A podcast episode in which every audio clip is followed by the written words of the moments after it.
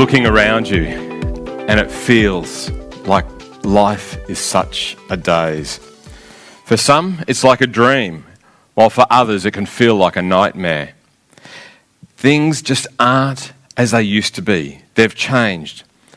And as you try to gain your bearing and, and you, you're faced with a choice the choice to adapt and change or to stand resolute that you will be unmoved. Paradigm shifts come in all shapes and sizes, from discovering that you can use a sandwich press to make French toast, life changing, apparently, or mobile phone technology and the loss of market share of companies like Motorola, Blackberry, and Nokia. Um, because of their inability to adapt quickly to paradigm changes, and now we have a market dominated by Apple and Samsung. While there are times for change, there are also times that God calls us to open our minds and a shift of thinking, to move from a paradox to a paradigm change. Let me pray. Jesus, as we come and spend time in your word, would it wash over us in a fresh new way? Would our hearts be open? Would our minds be open to the things that you want to say to us this day? Holy Spirit, would you speak to us? Would you, would you brood over us? Would you connect with us deep to deep? Use this time, Jesus, for your glory. Amen. Water was in Peter's blood. So much of his life had been spent on the water, around the water, and occasionally in the water. So it was no surprise that when he was traveling further away from Jerusalem, he would find himself on the outskirts of the town of Joppa. But not only on the outskirts of the town of Joppa, but also at a house looking out over the Mediterranean Sea. On the north side of Joppa lived Simon, a tanner by trade. Setting up a home there made good business sense. As a tanner, you needed the extra space to lay out the skins as you processed them. But also, no one ever really wanted to live next door to a tanner. Living out of town meant that the foul smelling liquids from the vats could be drawn off with the least amount of nuisance. And so the salt water may easily be accessible for washing the skins during the tanning process. Sheep or goat skins were smeared with, on the flesh side with a paste of, of slaked um, or builder's lime and then folded up to allow it to stand until the hair loosened. Then the hair and the fleshy matters are removed, and the skins are plumbed in lime, um, plumbed with lime, and bated in a concoction, first of dog um, poo, and then afterwards in another one of fermenting bran. The Babylonian Talmud stated, Woe to him who is a tanner by trade. The Talmud, the primary source of Jewish religious law, echoed the broader feelings of the community. This was stinky business. Being a tanner was a, a, demeaning trade in Jewish eyes. For strictly speaking, tanners were ceremonially unclean since they handled dead animals. So for Simon, a Jew working as a tanner kept him at a distance physically, socially, but also religiously from the rest of the Jewish community that lived at Jaffa. Yet, it is at this man's home Peter settles for a time going up to the roof to pray around midday brought for Peter a break from the meal preparations that were taking place in the house below. As long as the wind blew from the right direction, the ocean breeze would dominate the smell of the tanning vats located just a stone's throw away. The rooftop awning danced on the breeze as Peter sat in the shade the mid, uh, from the midday sun. The thoughts of food and the dancing awning murmured in the back of Peter's mind. Praying took on a prayer like stance. What, might, what some might think was a, a touch of heat stroke Or maybe he was breathing in too much of the thick, tanning fumes. The trance was an invitation to commune deeper with the Lord. The vision formed from the heavens above. A sheet was lowered and held by all four corners. And as it dropped below Peter's eye line, he saw laid out before him a vast array of animals, reptiles, and birds.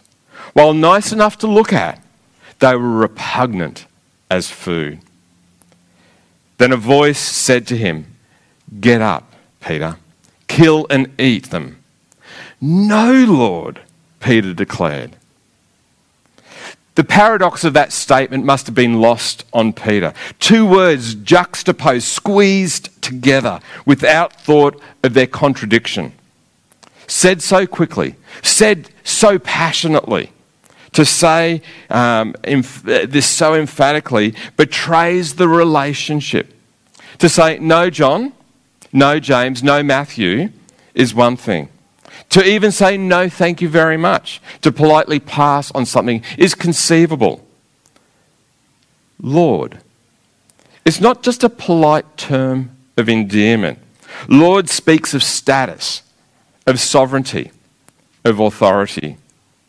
So to paradoxically place no next to Lord reveals not so much a depth of defiance, but for Peter, a state of total dismay thousands of years of tradition had spoken of the need to set oneself apart from the world out there through your clothes that you wear, through the food that we eat, and in whose home we enter. Drummed into Peter from time immemorial was the tradition that it's tradition that describes us. Tradition defines us and it also protects us. It tells others who we are and whose we are. So we build on, but we never, ever break with tradition. No, Lord, Peter declares. I have never eaten anything that our Jewish laws have declared impure and unclean. But the voice spoke again Do not call something unclean if God has made it clean. If it happened once, Peter might be accused of maybe doing a tripping. Twice? Deja vu. But three times, three witnesses gave weight, gave substance, and gave Peter the jolt he needed to have him sit up and take notice that the Lord was bringing a paradigm shift. And Peter sat up on the rooftop, trying to make sense of the situation but then the mention of his name from the voices below caught Peter's attention. Maintaining ritual cleanliness for Simon the tanner was a battle lost long ago when he took up his trade. And so to have Gentiles stay overnight in his Jewish home was negligible. The following day, Peter set off from Jaffa with the Gentiles and some of the, um, Peter's Jewish Christian friends to Caesarea, some 60 kilometres north of Cornelius, to Cornelius' home, where Cornelius' family and friends were waiting. On arrival, the paradigm shift plays out. Peter told them, You know that it is against our laws for a Jewish man to enter a Gentile home or to, uh, like this, or to associate with you. The paradox. But God has shown me that I should no longer think of anyone as impure or unclean. The paradigm shift. So I came without objection as soon as I was sent for. Now tell me, why have you sent for me? Steps, Peter's step of obedience overcame tradition and transcended cultural barriers and led to the good news of Jesus being shared um, to those present, and they responded. The Spirit of God is manifest, proving God's point and reinforcing that for the gospel to advance, then sometimes it seems like that a paradox will only make sense when we are obedient in following Jesus' paradigm shift. Today, as followers of Jesus, there are times when Jesus calls us to do the unthinkable, the inconceivable. And there are times when we respond, No, Lord. And with our heels firmly dug in, we refuse to budge. No matter how many times Jesus' plan is laid out before us, relationally, vocationally, geographically. Jesus calls us to follow, but our response defies Jesus' lordship. No, Lord. But we want to have it both ways. We want your will to be done while still calling Jesus, we want our will to be done while still calling Jesus Lord. But the paradox just doesn't work. It doesn't work for us, and it doesn't work out for our best. It doesn't have us live life well. Sure, we get our way, but it's not the best way, and we sell out our future to settle for the now. We can do that individually, and we can also do that as a church. But that's not the way you do it. We've never done it that way. Our tradition says this our desire for power and to hold on to it requires us to do that. But there's a paradox that we hold on to tightly to have what we want, to keep what we've achieved, even the good things, and to say, No, Lord, to the new things. We say that we follow Jesus and that we say that this is his church and that when uh, and that we're happy when he does things our way. There's a paradox when we say, No, Lord. But we, we as a church family have a paradigm shifting DNA that flows through our blood.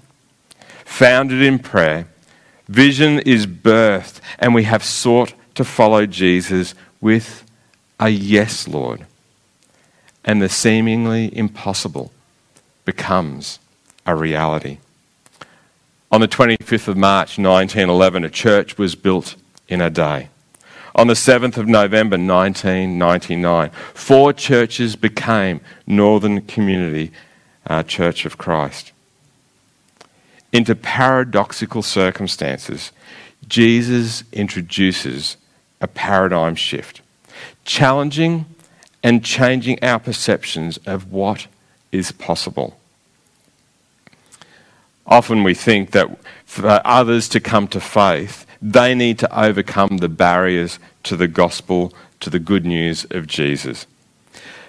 But but it's equally true that for other people, for our family, our friends, our neighbours, our colleagues, for them to come to faith, we must also overcome barriers to sharing the good news of Jesus.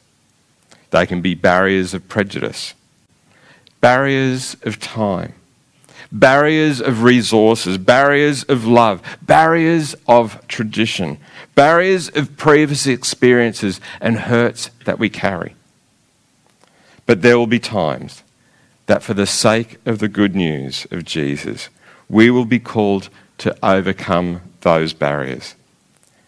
And to do so will at times rattle us to the core and have us question what on earth is God calling us to do?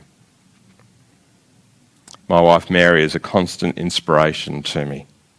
Time and time again, there have been reasons why Mary could have said, No, Lord, when He has asked her to step out in situations and to take steps of faith and obedience, but founded in fasting and prayer, time and time again, she says, Yes, Lord, even when it involves a paradigm shift, even when it costs. Peter was prepared to go through a massive paradigm shift for the sake of the good news of Jesus.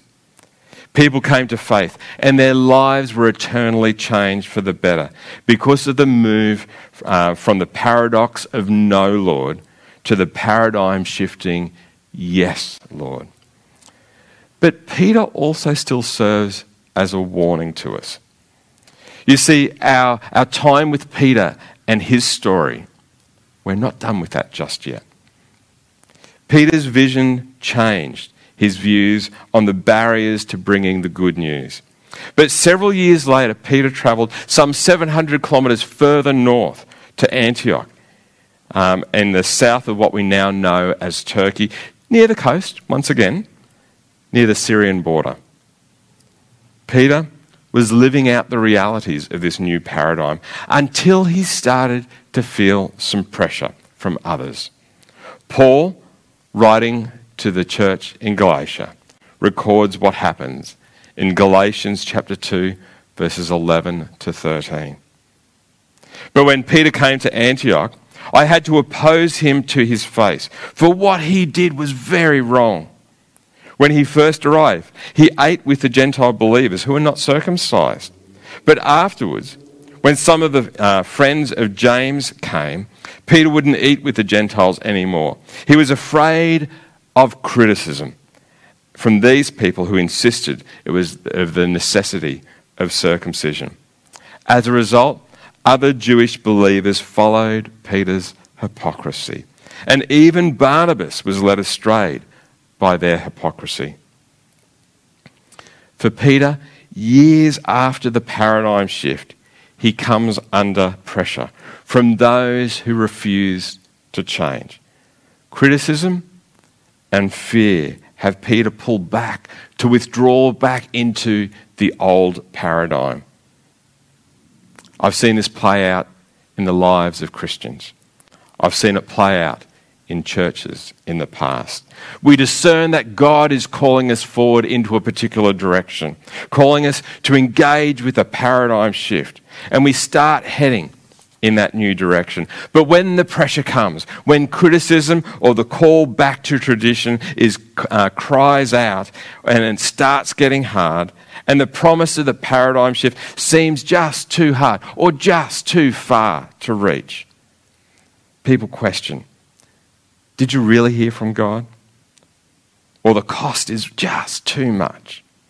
And so rather than moving forward, we retreat back to the security of what was. There will always be naysayers who will criticize from within and without. That God is not a part of this new paradigm. And in those moments, may we have Pauls in our lives and in our churches who will stand up to us and stand up for us and the new paradigm that Jesus calls us to take on. Not for our sake, not for our glory, not to make the name a name for ourselves, but out of obedience to the yes, Jesus. And a desire to see barriers to the good news of Jesus broken down and the kingdom of God extended where God calls us to go. Centuries earlier, God spoke through Isaiah, as recorded in Isaiah 43 15 to 19. I am the Lord, your Holy One, Israel's Creator and King. I am the Lord who opened a way through the waters, making a dry path through the sea. I called forth the mighty army of Egypt with all its chariots and horses. I drew them beneath the waves, and they drowned, their lives snuffed out like a smouldering candlewood. But, but forget all that. It is nothing compared to what I am going to do. For I'm about to do something new. See, I've already begun. Do you not see it? I will cr- make a pathway through the wilderness. I will create rivers in a dry wasteland. To reach new people with the good news, we're going to have to try some new things. And sometimes, not always, but sometimes that will involve us engaging in a paradigm shift. But what is absolutely consistent is the message of the good news of Jesus and that God still partners and works through his people today. Through people who move from the paradox of saying no, Lord, to yes, Lord, even when it involves a paradigm shift. Let me pray. Jesus, we thank you for Peter's life. We thank you for his example to us of what to do and also what not to do. Lord, we recognize that there will be times of pressure, there will be times of challenge. But Lord, help us in our, in our individual relationship with you, but also as a church family as we seek to follow you, to be obedient to you. And as we declare you Lord, may that be attached to yes, Lord. We want to follow you. We want to we want to follow where you lead us into the future. Whether it's something new, something old. Lord, may it be that we follow you obediently and out of love and out of a desire to see the good news shared and the kingdom of God extended in this place to those that you have called us to. In Jesus' name, amen. So, how might we respond today?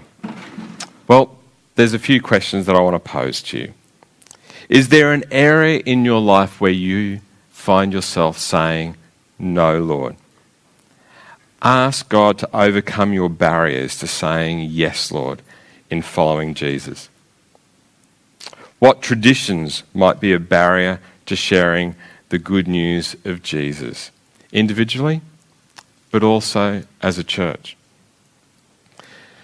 William Carey is well known for saying, Expect great things from God, attempt great things for God. What paradigm shifts need to happen for us to expect great things from God and to attempt great things for God?